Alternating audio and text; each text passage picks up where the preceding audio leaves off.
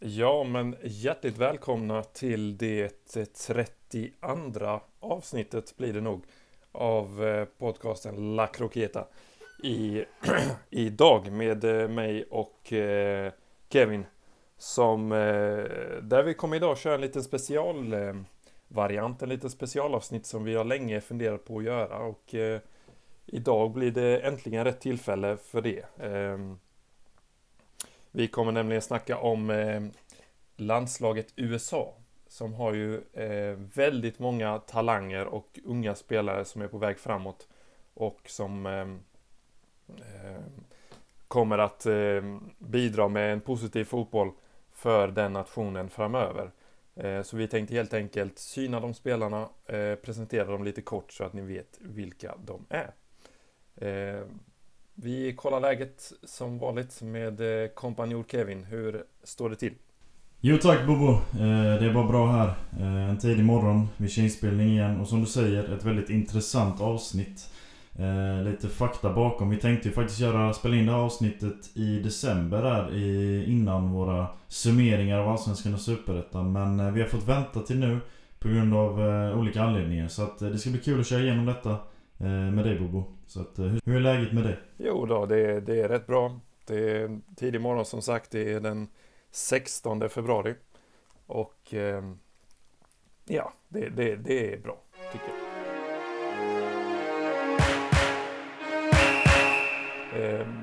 Men först kan vi ju kolla om det finns några spontana tankar kring det som sker just nu i fotbollsvärlden. Jag menar, eh, idag är det tisdag. Det innebär ju att Champions League är tillbaka. Nej men exakt som du säger, Champions League startar idag tisdag. Två matcher. Vi har Leipzig som tar sig an Liverpool och Barcelona som tar sig an Paris Saint-Germain. Eh, intressanta drabbningar. Eh, det är verkligen upp till bevis nu för Liverpool som verkligen hackar. Eh, för närvarande. Väldigt mycket. Eh, jag har inte sett dem så här eh, eh långt Eh, ner i tabellen eller i resultat, resultatvis sen, eh, ja jag vet inte när. Eh, det känns som det går tungt nu för Liverpool, det gör det. Ehm, och det är dags att vända den trenden och varför inte göra det eh, borta mot Leipzig i en Champions League-match. Leipzig som får klara sig utan Emil Forsberg ska nog bli en eh, tuff match för båda lagen ändå. Ehm, jag ser ändå Leipzig på grund av form lite som favoriter i den här matchen. Men Liverpool, vi vet vad vi har dem. Eh, och man ska aldrig räkna ut det laget, aldrig. Eh, och sen Barcelona-PSG, Bobo, vad säger du om den matchen? Ja, det är ju ett stormöte som eh, kommer att bli väldigt intressant att följa. Kommer titta på den matchen ikväll och eh, ja, eh, man är ju inte det största fanet av Barcelona liksom, men eh, eh, vad ska man säga? Eh, det är ju två storlag som eh, möts och eh, det är ju alltid kul med sådana matcher så att ja, Eh, absolut, det blir eh, ett jämnt dubbelmöte, hoppas och tror jag, men eh, PSG kommer dra det längsta strået där. Intressant. Så är det, intressant med det du sa om Leipzig också. Det är ju så att eh, på grund av tyska coronaregler och så vidare så får inte Liverpool resa in i Tyskland så att matchen kommer spelas på neutralplan i Budapest i Ungern. Så att det blir ju ingen hemmafördel för Leipzig. Eh, vilket kanske inte hade spelat så stor roll med, i och med publikfria eh, arenor och så vidare. Men eh, det blir som sagt ett, ett neutral, eh, neutral plats för den matchen. Och eh, intressant där med Liverpool också. Eh, rent försvarsmässigt också. Alltså Alisson eh, har ju sjabblat till det riktigt mycket de här senaste två matcherna. Eh, så där har man ett litet frågetecken. Vad är det som händer? Man får ju lite Karius-vibbar liksom. Men eh, som sagt Ja, ja, Alisson är en bra målvakt så att jag tror att han eh, studsar tillbaka. Hela Liverpools lag är ju ett väldigt bra lag och jag tror även de, hela laget kommer studsa tillbaka. Just nu är det ju tungt och eh, väldigt många skador. Eh, särskilt på mittbackarna då som... Det var ju rätt komiskt att de köpte in eh, en ny mittback, Davis då. Eh, och första träningen så skadade han sig. det var en mindre skada men det är ändå typiskt. Ozan Kabak, invärvad från Schalke. Eh, skakig match. Eh, och han var inblandad i det här 2-1 målet. Men den får ju ändå Alisson Becker eh, ta på sig. Eh, men nej, det ska bli intressant att se om eh, Liverpool kan eh, vakna till den här eh, matchen i Budapest. Så är det, men om det inte finns något annat så hoppar vi in i dagens ämne då.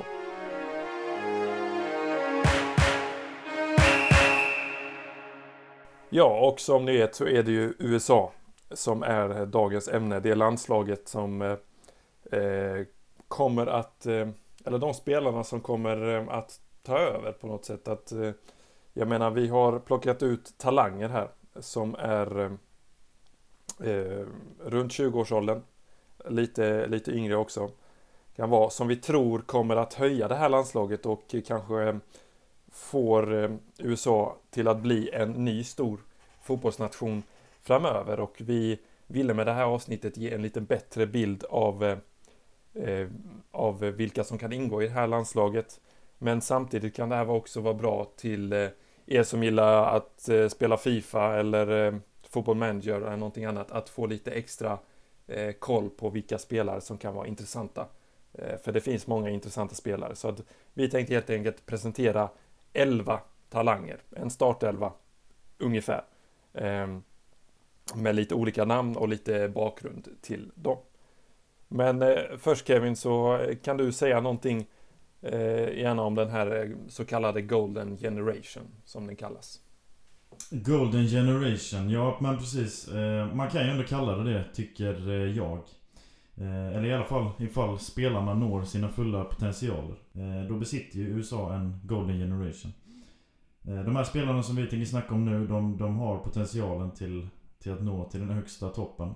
Väldigt många av dem i alla fall. Eh, vi har ju en massa exempel på landslag som haft många unga bra talanger på väg fram, men som aldrig riktigt nått hela vägen. Portugal 2004-laget, väldigt starka talanger i det laget. Eh, och de fick ju sin revansch 2016. När de vann hela EM 24 så förlorade de i finalen. Eh, och bygger ju på det laget fortfarande. Portugal är ett väldigt starkt eh, landslag även idag. Eh, England. Vi har haft ett England med Rooney, Lampard, Terry, Ferdinand, Cole, Beckham, Scholes. Det laget skulle ju ha vunnit någonting, men de gjorde inte det. Ehm, men detta kan alltså vara den högst potentiella truppen från eh, USA som någonsin har kommit fram. Den truppen med högst potential. Jag tycker att spelarna ser extremt intressanta ut. Eh, och de lirar ju liksom inte i MLS som kanske man tänker att amerikanska spelare oftast spelar för. De här spelarna spelar ju i europeiska klubbar. Eh, och vi snackar Chelsea, Manchester City, Juventus, Barcelona, Leipzig, Lille, Wolfsburg, Valencia, Dortmund, Bayern München. Om Real Madrid och Liverpool hade varit med på den listan som jag nämnde nu så, så hade vi nog haft Europas absoluta topp. Ehm, de flesta av amerikanerna är inte heller bänknötare utan tongivande spelare i de här europeiska klubbarna. Eh, storklubbarna. Och om det fortsätter så här så ser jag inget tvivel på att de ska kunna kvalificera sig till VM 2022. Eh, och jag ser faktiskt inte heller något problem med att de skulle kunna gå lite längre än vad de brukar göra. Eh, vinna kanske är att ta i, men en kvartsfinal absolut. Det, det kan mycket möjligt, mycket möjligt hända. Ja då, men då återstår ju bara att gå in på vilka de här spelarna är, tänker jag. Och eh, eh, vi kommer ju ta, vi har ju delat upp det här emellan, så att vi kommer ju ta ungefär varannan här. Tänker vi ju. Så att, eh, ja Kevin, du kan ju börja. Vem, vem vill du lyfta fram här i början? Ja, vi startar med Chris Richards, 20-åringen. Eh, eh, född 2000. Från Alabama. Eh, en mittback med nummer 41 på ryggen eh, i Bayern Münchens A-trupp. Som 18-åring i april 2018 så skrev han på eh, sitt första avgångskontrakt med FC Dallas.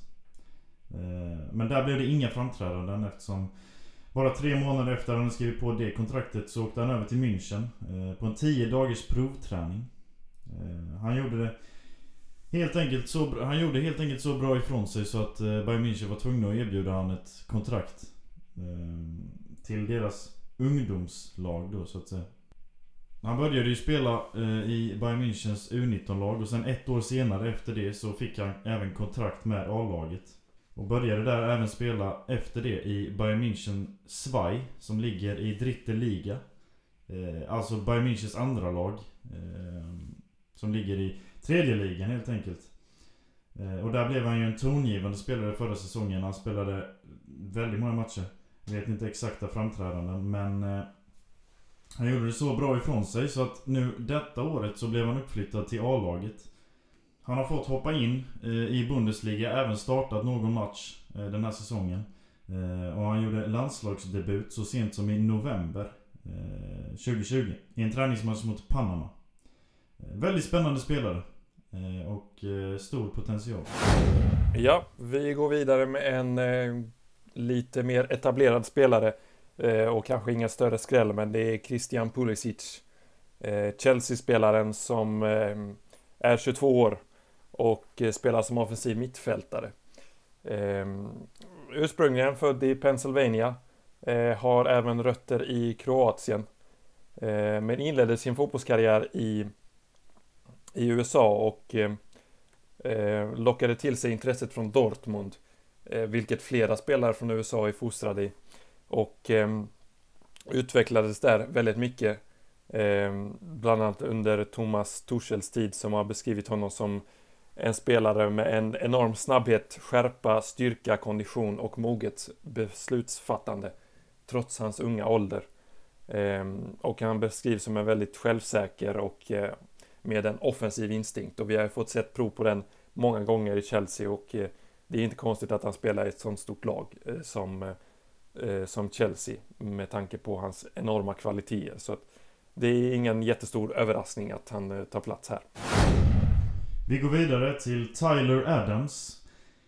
En spelare som nog en många av er lyssnare känner igen. 21 år. Från Wappinger i New York. En hårt jobbande innermittfältare i tyska RB Leipzig. Kan spela som ytterback eller överallt på mittfältet. En väldigt allround fotbollsspelare. Eh, väldigt hårt jobbande. Han kommer från början från eh, New York Red Bulls eh, akademi. Han skrev på A-lagskontrakt med klubben där 2015. Efter att ha klättrat hela vägen upp från U13. I New York Red Bulls blev det 52 framträdanden Innan flyttlasset gick då till Tyskland och Leipzig och samarbetsklubben Red Bull Leipzig. Många skador eh, har han fått gå igenom som har stoppat hans utveckling en aning. Och det är väl inte förrän nu som han har tagit en sån här ordinarie tröja i eh, Leipzig.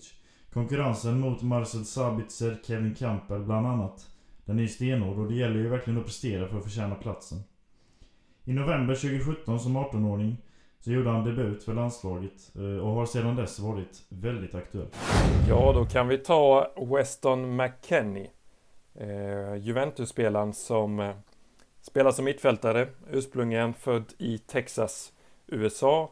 Eh, kom till Juventus på lån från Schalke, eh, dit han gick från, eh, från FC Dallas då, ungdomslag 2016 och då var han 18 år. Eh, debuterade i landslaget 2017 i en eh, oavgjord match mot Portugal, 1-1 blev det där och eh, har tagit kliv för kliv och eh, blivit bättre och bättre och eh, han har varit inblandad mycket i, i Juventus den eh, gångna säsongen. 18 matcher, 3 mål och 2 assist i ligan där. Och eh, han har dessutom gjort mål mot Barcelona i Champions League. Så att också en spelare som eh, många har koll på men eh, också med enorma kvaliteter. Vi går vidare till Sergino Dest. Eh, 20 år gammal. En teknisk begåvad högerback. Född i Almere, Holland. Och som spelar i dagsläget för FC Barcelona. Dit han gick från Ajax i somras. Eh, han gick till Ajax, ungdomsakademi 2018 från moderklubben Almere City. Ehm, och sedan gick han då efter en lyckad säsong i Ajax till Barcelona för ungefär 270 miljoner kronor. Eh, hans främsta attribut skulle jag säga ligger i det offensiva spelet. Och med sina 173 cm långa så är han ju inte heller den längsta spelaren. Eh, väldigt bra balans, eh, teknisk som jag sa. Den här säsongen har det hittills blivit 16 matcher för Dest i ligan och en assist. Eh, och för landslaget gjorde han debut i september 2019 i en 3-0 förlust mot Mexiko. Eh, Dest, han är född i Holland men hade alltså möjligheten att välja eh, USAs landslag tack vare sin pappa som, är, eh, som har amerikanska rötter. Ja, och då tänkte jag komma in på en eh, väldigt intressant målvakt. Nämligen Zachary Thomas Steffen, eller även kallad Zach Steffen. Denna Manchester City eh, målvakt eh, som visserligen är lite äldre. Han är faktiskt 25 så jag vet inte om vi kallar honom talang men det är en, en väldigt intressant målvakt i alla fall. Och, vi kan ju säga att han inledde karriären genom collegefotboll i Maryland Terrapins. Ehm, och efter det så har han i princip eh, pendlat mellan USA och Europa under en tid eh, i sin fotbollsutveckling. Han, han blev upptäckt av Freiburg i Tyskland och ehm, värvades då till reservlaget där. Ehm, och gjorde det bra, men eh, beslutade sig ändå för att återvända till USA och etablera sig rejält i Columbus Crew i MLS. MLS. Eh, och där fick han då sitt genombrott och blev årets målvakt 2018.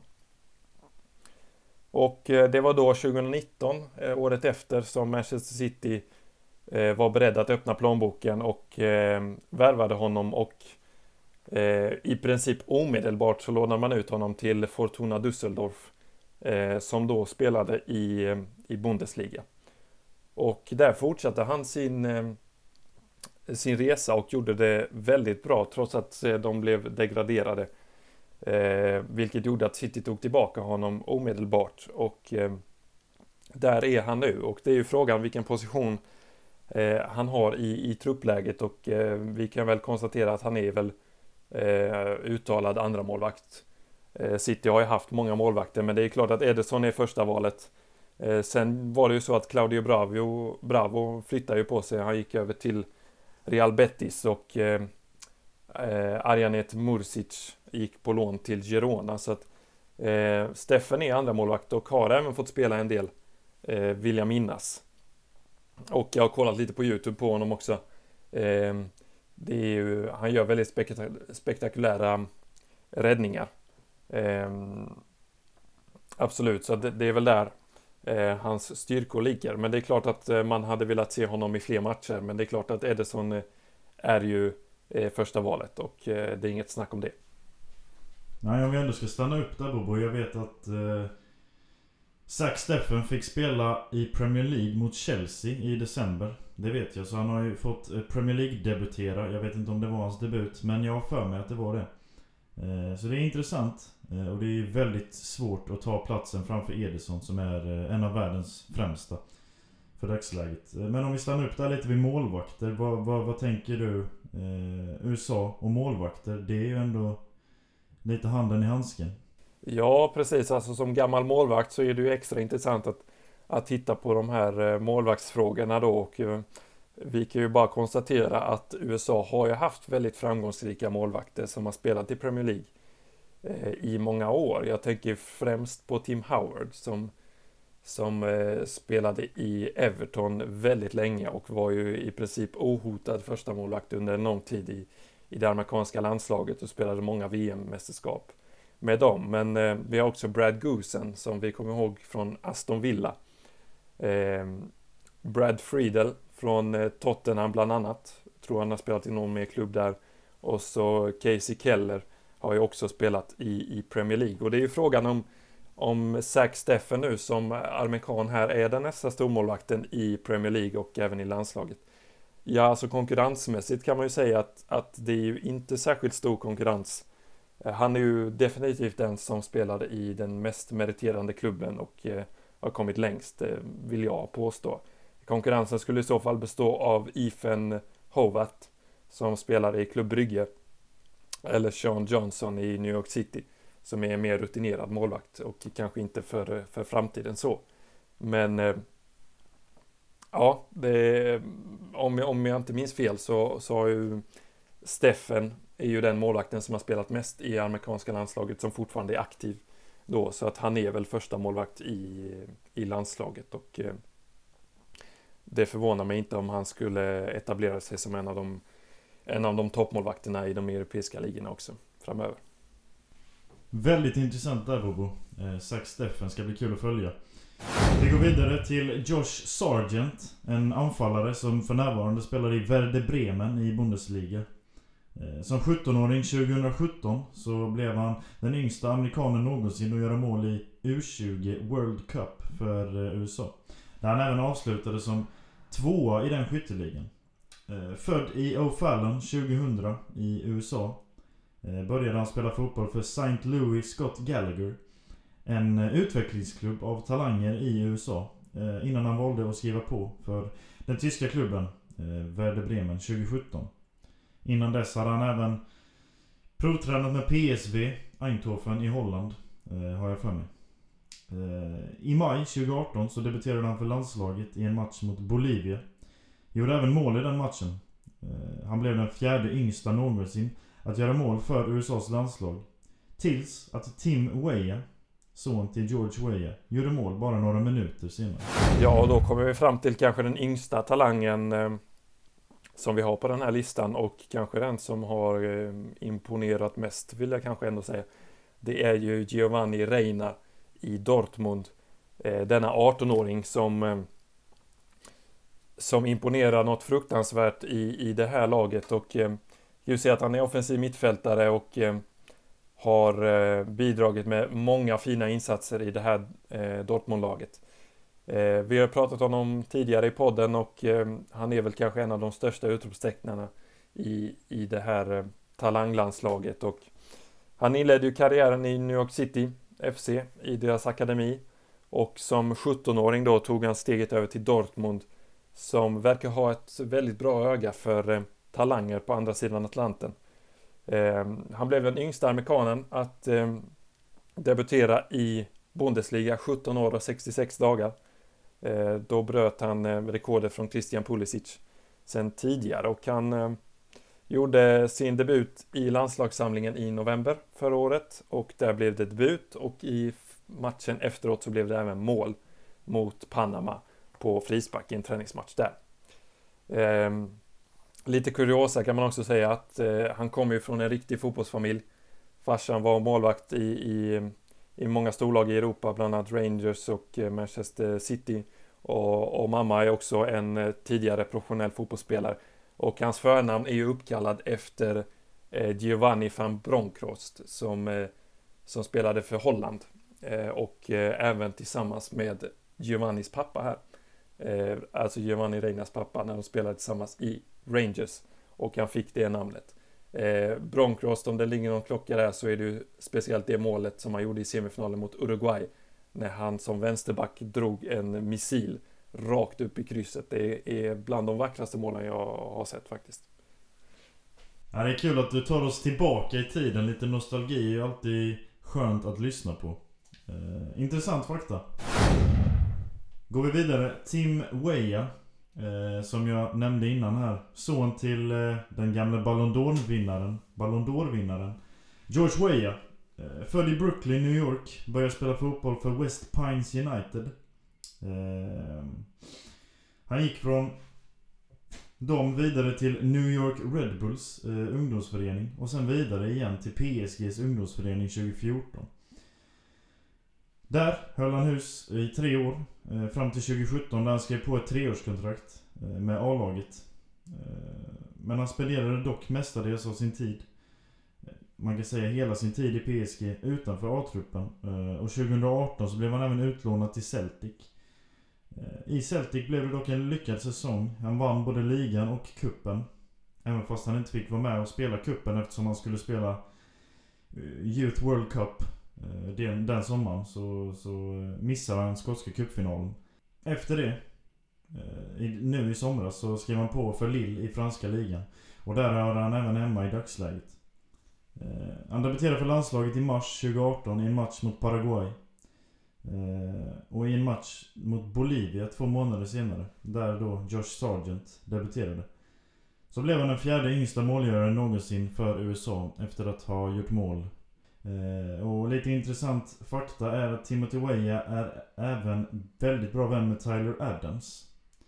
Eh, jag vet inte hur intressant den faktan är, men eh, för den som vill höra det så är de väldigt bra vänner. Ja, och då kommer vi fram till mitt sista namn på min lista i alla fall och det är Nicolas Gioacchini. Eh, anfallare. Eh, född 00, 20 år. Och spelar för den eh, franska klubben eh, Caen. Alltså ursäkta min franska, men eh, den är inte bra. Men eh, om ni vet vad eh, laget eh, stavas C-A-E-N, då tror jag att många känner igen det. Det är helt omöjligt att uttala. Men i alla fall, fokus på Nicolas här. Han är son till en italiensk pappa och en marockansk eh, mamma.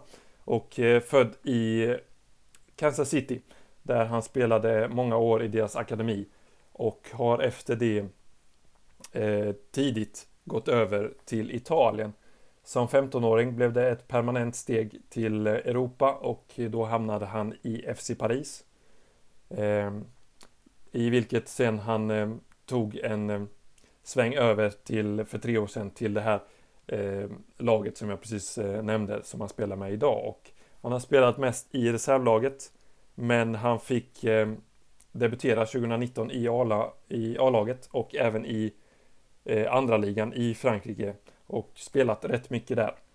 Ehm, 2020, vad jag noterat, så har det blivit nio matcher eh, hittills. Ja, den kanske lite är gammal statistik, men, men i alla fall, han inledde med nio matcher och tre mål, vilket är, vilket är starkt eftersom han gjorde mål i en tredjedel av matcherna där. Ehm, han gjorde även debut i november eh, med eh, USAs landslag i träningsmatcherna mot Wales och Panama där.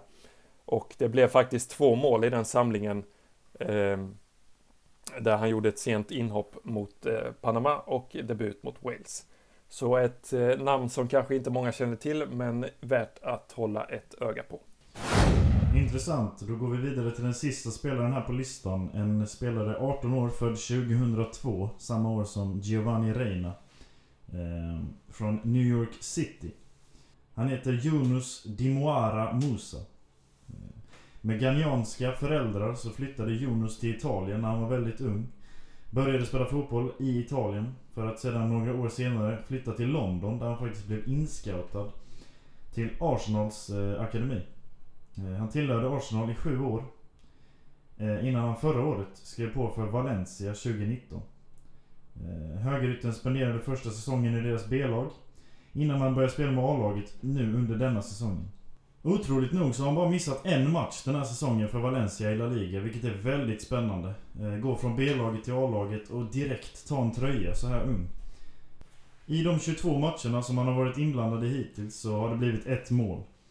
Eh, han spelar ju som yttermittfältare. Eh, lite roligt att hans debut i säsongens öppningsmatch innebar ett rekord. Han var därmed den första engelsmannen att debutera för klubben. Målet som han har stått för gör honom till den yngsta icke-spanska spelaren att göra mål för klubben. Eh, och i landslaget så blev det debut i förra eh, landslagssamlingen för honom. Eh, I november så fick han spela mot både Panama och Wales. Och Jonas Musa blev därmed den första någonsin att starta två matcher för landslaget innan 18 års ålder. Så han debuterade även i de här matcherna som vi har snackat om mot Panama. Som även eh, den före detta spelaren som Bobo nämnde här eh, även debuterade mot. Eh, men det är lite intressant att han blev den första engelsmannen som debuterade för Valencia när han sedan valde eh, amerikanska landslaget några månader senare. Bara två månader senare. Så att, eh, nej, det är intressant. Han har spelat för många klubbar i många länder och eh, fått flytta en hel del. Men eh, en intressant spelare, Yunus, han får ni hålla ett öga på. Ja, där har ni 11 talanger som vi har plockat fram och för att på något sätt, nej, det finns ju många talanger måste vi konstatera. Alltså det finns ju fler än de här vi har sagt och, och Kevin kommer nämna några till som inte behöver någon, någon som vi inte fördjupar oss så mycket mer i. Men samtidigt ska du också ta fram en startelva för att sätta ihop de eh, elva spelarna vi har tagit fram och eh, ja du Kevin, eh, kan du, kan du ta några fler talanger och, och sätta ihop den här startelvan så att vi får ihop det här laget? Nej men precis. Om jag ska axla rollen som förbundskapten för USA inför VM 2022 så tänker jag sätta ihop en elva. Men först lite talanger till. Inte bara talanger utan även bra spelare från USA i, i en bra ålder. Eh, närmare 25 än 20 kanske. Eh, vi har först Conrad de la Fuerte. Eh, en yttermittfältare i Barcelona. Som inte många känner till kanske. Han har mest irat runt i Barcelonas B-lag och spelat där. Men har under denna säsongen faktiskt fått eh, göra några framträdanden i A-laget. Eh, bland annat i Champions League-matcher. Vi har Uli Janes, en yttermittfältare. Väldigt intressant spelare eh, som spelar i MLS. Faktiskt. Eh, Anthony Robinson, eh, ytterback. Jagades av Milan i vintras faktiskt. Spelar i Fulham för närvarande. Matt Miesga, Eh, mittback. Eh, spenderat många år på lån, men eh, tillhör fortfarande idag Chelsea. John Anthony Brooks, eh, mittback, spelar för Wolfsburg. Var faktiskt med i Wolfsburgs lag eh, i, för ett år sedan när de slog ut Malmö eh, FF ur Europa League. 16 del eller 8 del eller vad det är. Eh, Jordan Morris, eh, yttermittfältare. Väldigt lik Adama Traoré i sin eh, spelstil. Om man ska kalla det det. Lirar för närvarande i MLS. DeAndre Jedlin, ytterback. Han har nästan 100 matcher för Newcastle. Gjorde han innan han lämnade nu i vintras för Galatasaray i turkiska ligan. Vi har Aaron Long. Eh, årets försvarare i MLS 2018. Eh, väldigt bra mittback. Och så Mark McKenzie. Eh, ännu en intressant mittback. Som man kan ha koll på. Men om man ska axla den här rollen som förbundskapten till ett VM 2022. Där jag ändå tippar USA att gå... Ja, ändå en bit. Eh, så skulle jag vilja ha den här elvan. Jag skulle vilja ställa upp 4, 2, 3, 1. Ehm, I mål, Zack Steffen, som vi har nämnt här, Bobo nämnde. Ser jag som ett givet förstahandsval. Ehm, en backlinje, eh, Sergino Dest. John Anthony Brooks. Chris Richards och Anthony Robinson. Ehm, finns väl inget att säga där egentligen. I dagsläget så tror jag inte att Chris Richards tar en tröja framför en exempelvis Aaron Long. Men eh, nu snackar vi framtiden 2022. Eh, så om, ja vad fan, VM 2022 är ju vintern där. Så det blir ju om ungefär två år. Eh, och då tror jag att Chris Richards har hunnit växa till sig och kan ta, axla den rollen bredvid Brooks. Som jag ser som den främsta försvararen i eh, amerikanska landslaget. På mittfältet har vi Tyler Adams och Weston McKennie. Den här duon som har blivit väldigt lyckad för USA de senaste matcherna de har spelat. Eh, Tyler Adams som är en väldigt hårt jobbande mittfältare, springer upp och ner. Och McKennie som är lite mer av bolltrillan där på mitten. Bredvid den här hårt jobbande Tyler Adams. Eh, ett tremanna offensivt mittfält från höger har vi Christian Pulisic, Captain America. Kaptenen, han måste ju med i startelvan. Vi har Giovanni Reina i en 10-position. Offensiv 10 där. Eh, ska nog kunna Eh, prestera i den rollen. Eh, och så på vänstern så har jag valt mellan Timothy Weah och Uli Janes. Eh, två väldigt bra spelare. Eh, hård konkurrens.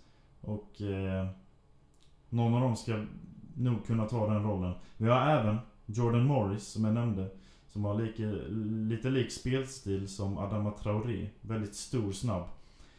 Kan även ta en tröja där till vänster. Och så längst fram då eh, Josh Sargent. Den här unge killen som eh, gör mycket mål. Eh, ska nog kunna ta eh, platsen längst fram i det här laget. Så ett väldigt intressant elva. Om alla kan, eh, om alla de här spelarna kan höja sig ytterligare en nivå eh, inom två år så, så, ser jag verkligen det som en väldigt stor, stark kandidat i eh, VM 2022. Eh, intressant elva, mycket talanger och eh, Bobo, vill du kommentera den här elvan? Jag kan ju bara konstatera att den eh, låter ju väldigt intressant och låter ju som en, eh, en elva för framtiden. Och, eh, jag tittar lite här på, på lite historiska elver från från USA och man kan ju konstatera att det är ju väldigt annorlunda jämfört med de eh, spelare som spelade då. Jag menar i VM Ryssland 2018 så var ju inte USA med så jag kollar här på, på VM 2014 i Brasilien där, där eh, USA kom till en eh, åttondelsfinal måste det vara. Man blev utslaget av, av Belgien eh, där och det var ett mycket mer äldre eh, USA-lag där. Vi hade ju Tim Howard som stod i mål. Eh, vi hade eh, Alejandro Bedoya som vi vet eh, känner till från eh, både spel i Örebro och i, i Helsingborg tidigare. Ehm, vi har Klim Dempsey som jag tror var den kändaste spelaren i, i det landslaget då. Ehm, även Josie Altidor eh, var med och eh, var det någon mer jag tänkte på här? Ehm, oj, nu upptäckte jag Mix Diskerud. Är han amerikan? Han, han var med på bänken här i USA. Det var sjukt. Eh, ja, men det var i alla fall de jag tänkte på. Eh, I alla fall, och eh, det är ju ingen av de här spelarna som alla förstår som inte var med då liksom. Så att det är ett helt nytt, helt nytt lag och eh, det är klart att, eh, att eh, eh det finns stora stjärnor i både det här eh, 2014-laget och det talanglaget som jag har nämnt. Så att, eh, det är två helt olika lag men definitivt ett lag för framtiden, det som du nämnde där Kevin. Ja, den största skillnaden man kan dra är väl just åldern där som du nämner. Lite mer rutinerat lag 2014. Det här rutinerade laget hade väl lite av sin peak där då. Eh, och sen 2018 så blev det ju en väldigt dålig mix av de här väldigt äldre spelarna som nästan är klara med sina karriärer och så de här unga som precis kommer. Det blev ingen bra mix och de missade även VM 2018. VM 2022 hoppas man att de här unga spelarna kan ta en större roll. När de äldre spelarna försvinner. Ehm, och särskilt då Clint Dempsey som har varit... Han har ju varit Captain America fram tills att eh, Christian Pulisic eh, kom fram och tog den eh, rollen. Ja, och eh, alltså om man tänker så här med tanke på på USAs storlek och, och antalet i befolkningen. Är det inte så att man kan förvänta sig att USA bör vara ett riktigt bra landslag? Alltså borde de vara bland de bästa i världen på, på fotboll? Vad, vad säger du Kevin? Nej men som du säger där, de har ju den största...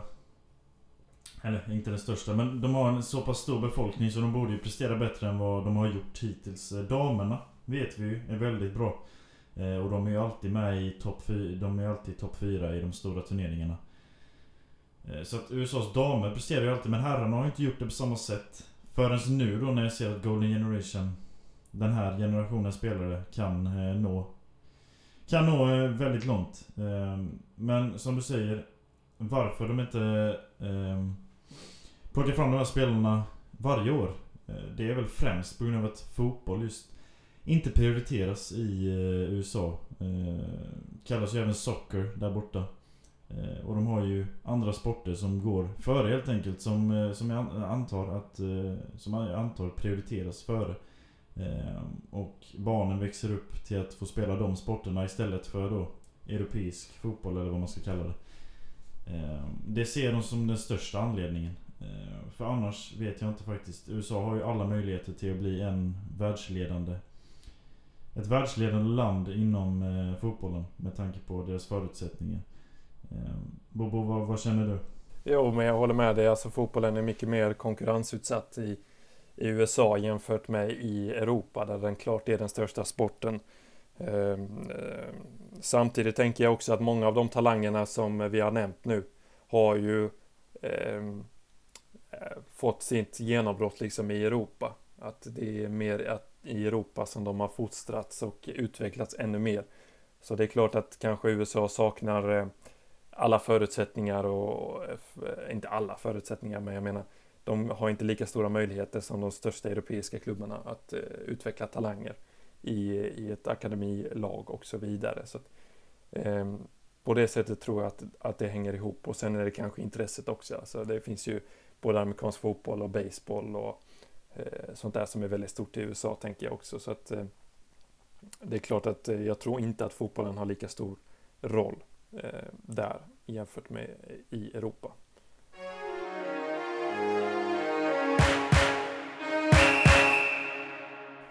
Ja, och tyvärr så måste vi meddela att vi får avsluta det här poddavsnittet med eh, mycket tråkiga nyheter tyvärr. Det är nämligen så att eh, vi alla tre har bestämt oss för att lägga ner den här podden efter de här 32 avsnitten som vi har gjort tillsammans. Och det beror på eh, flera olika anledningar som vi kommer utveckla en liten stund nu här i slutet. Och eh, eh, Alle har skickat in ett klipp där han förklarar lite kring det här beslutet så jag tycker att det kanske är bäst att börja med att lyssna eh, på det.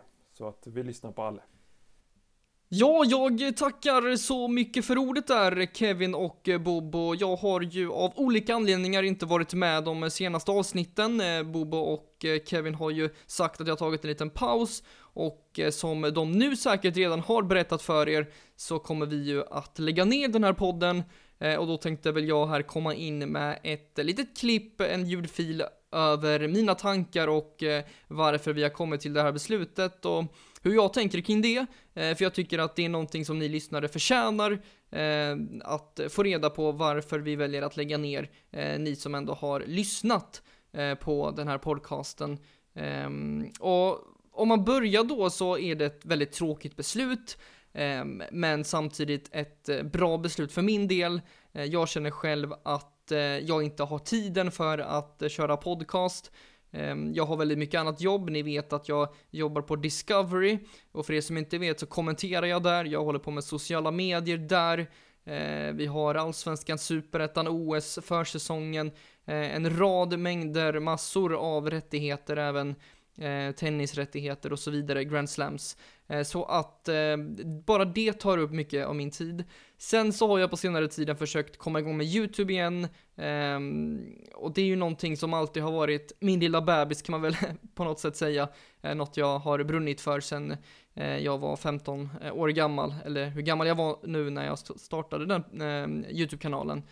Eh, men där har jag ju blivit mycket mer aktiv nu och för att få ihop allting Eh, visst, jag skulle kunna få ihop allting på något sätt, men då kommer inte jag må bra. Eh, jag kommer inte ha någon typ av tid över eh, och eh, det är viktigt för mig att prioritera att må bra, eh, att göra det jag gör 100% för att sen kunna nå mina, mina mål eh, med min karriär och, och så vidare. Eh, och därför så blir podcasten då en sak som jag behöver eh, prioritera bort eh, för att Eh, jag känner inte eh, det suget lika mycket som de andra sakerna. Eh, även fast jag tycker det är väldigt kul med just inspelningarna. det som har varit lite jobbigt kanske har varit allting runt om. det blir en del att, att syssla med trots allt.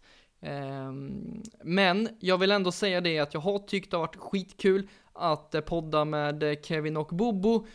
Och att få prata till er lyssnare har varit jättespännande. Det är en ny grej för mig, eh, podcast, och det är någonting som säkert kommer komma upp i framtiden för min del eh, och kanske även för eh, Kevin och Bobo här.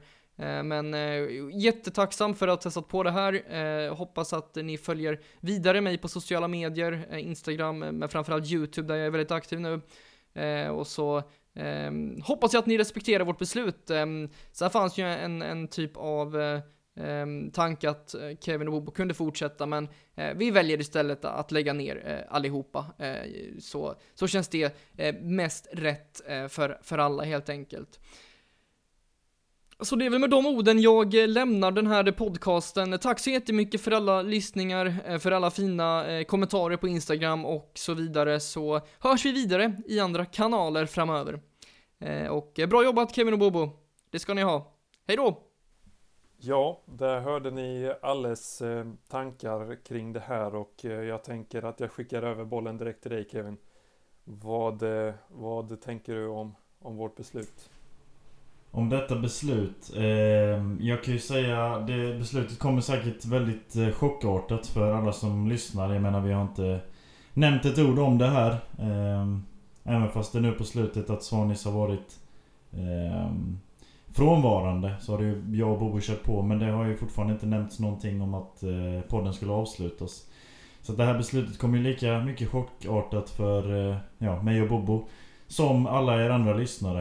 Eh, som Svani sa så hittade han inte tiden för att kunna eh, få in allting i sitt schema, vilket är väldigt förståeligt.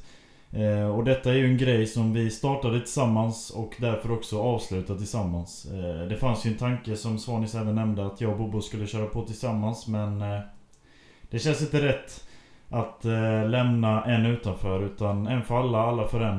Eh, och vi går i mål tillsammans. Och vi går i mål på topp tycker jag ändå. Eh, det här avsnittet eh, kändes som ett väldigt intressant avsnitt eh, och jag hoppas det var givande för er som eh, lyssnade. Eh, men eh, nej Bobo, vad, vad, känner du? Den eh, spontana reaktionen på eh, på allt det här som kommer väldigt drastiskt kan man väl säga. Ja absolut och vi har ju diskuterat det här en hel del innan vi tog det här beslutet och för mig är det alltid så att det här har varit en rolig, en kul grej för mig. Det har alltid varit kul att sitta ner varje vecka och köra podd och jag har varit med i alla avsnitt. Eh, vilket jag eh, är glad över. Eh, samtidigt är det så att det är mycket jobb med, med den här podden. Det ska förberedas inför. Det ska genomföras och det ska redigeras ihop. Och det är, det är många fler timmar och minuter än det som eh, blir det färdiga avsnittet. Så, som sagt, så att alla har dragit ett väldigt stort lass med att, att göra research och ta fram eh, Ehm, en plan för hur, hur avsnitten ska se, upp, se ut och så vidare. Och du Kevin har ju redigerat i princip alla avsnitt eh, efteråt. Så att det är ni två som har dragit det stora lasset här och, och eh, alla med sitt jobb också som eh, vi förstår helt klart tar mycket tid av, av hans tid. Och du och jag Kevin pluggar ju också och eh, det är klart att det har varit tillfällen där det eh, ja, varit ont om tid och så vidare. Att man har varit stressad men eh, eh, det har fortfarande varit kul och, och, det har varit värt det. Så att det, det är vemodigt att lägga ner men eh, ja, det är nog eh, korrekt beslut vill jag nog säga. Ja, och du ska inte ta ifrån eh, dig själv någonting heller. Jag tycker... Eh, du har också gjort ett enastående jobb. Mycket redigering på dina axlar också. Också. Också. Och research bland annat. Eh, så att jag tycker alla har dratt sitt lass. Eh, och gjort det väldigt bra. Eh, så att alla förtjänar verkligen cred. Och tack till verkligen alla som har lyssnat på alla avsnitt. Det har varit väldigt kul att följa. Och att ni följde med på den här resan. En väldigt spännande resa, annorlunda att göra, prata i det här formatet. Som ingen av oss hade gjort tidigare. Så att, tråkigt men eh, som Bobo säger. Det är nog eh, det bästa beslutet och eh, så får det bli för nu. Ja exakt, så är det och jag vill också samtidigt passa på att tacka alla som har skrivit eh, fina meddelanden och kommit med bra synpunkter och diskussioner. Det har hjälpt oss att eh, bli bättre och eh, det är någonting som jag eh, uppskattar väldigt mycket att ni har återkommit och, eh, och eh, spridit kärlek. För det är viktigt. Eh, ja, men eh, har vi någonting mer att säga innan vi klappar igen? För den här gången kanske? Ni får fortsätta att följa, följa oss tre på våra sociala kanaler allihopa. Så ni som är mest aktiv kan man väl säga. Eh, där hör vi ju hemma efter detta. Eh, efter detta formatet. Så vi syns väl där helt enkelt. Och sen får vi se vad som händer i framtiden. Ehm. Ingen kan säga vad som händer i framtiden. Men för nu så är detta punkt slut. Ja, så är det. Vi kanske dyker upp någon annanstans. Vi får väl se. Men eh, med de orden så tackar vi en sista gång för eh, att ni har lyssnat och eh, ni får ha det så bra framöver. Hej då! Hej då!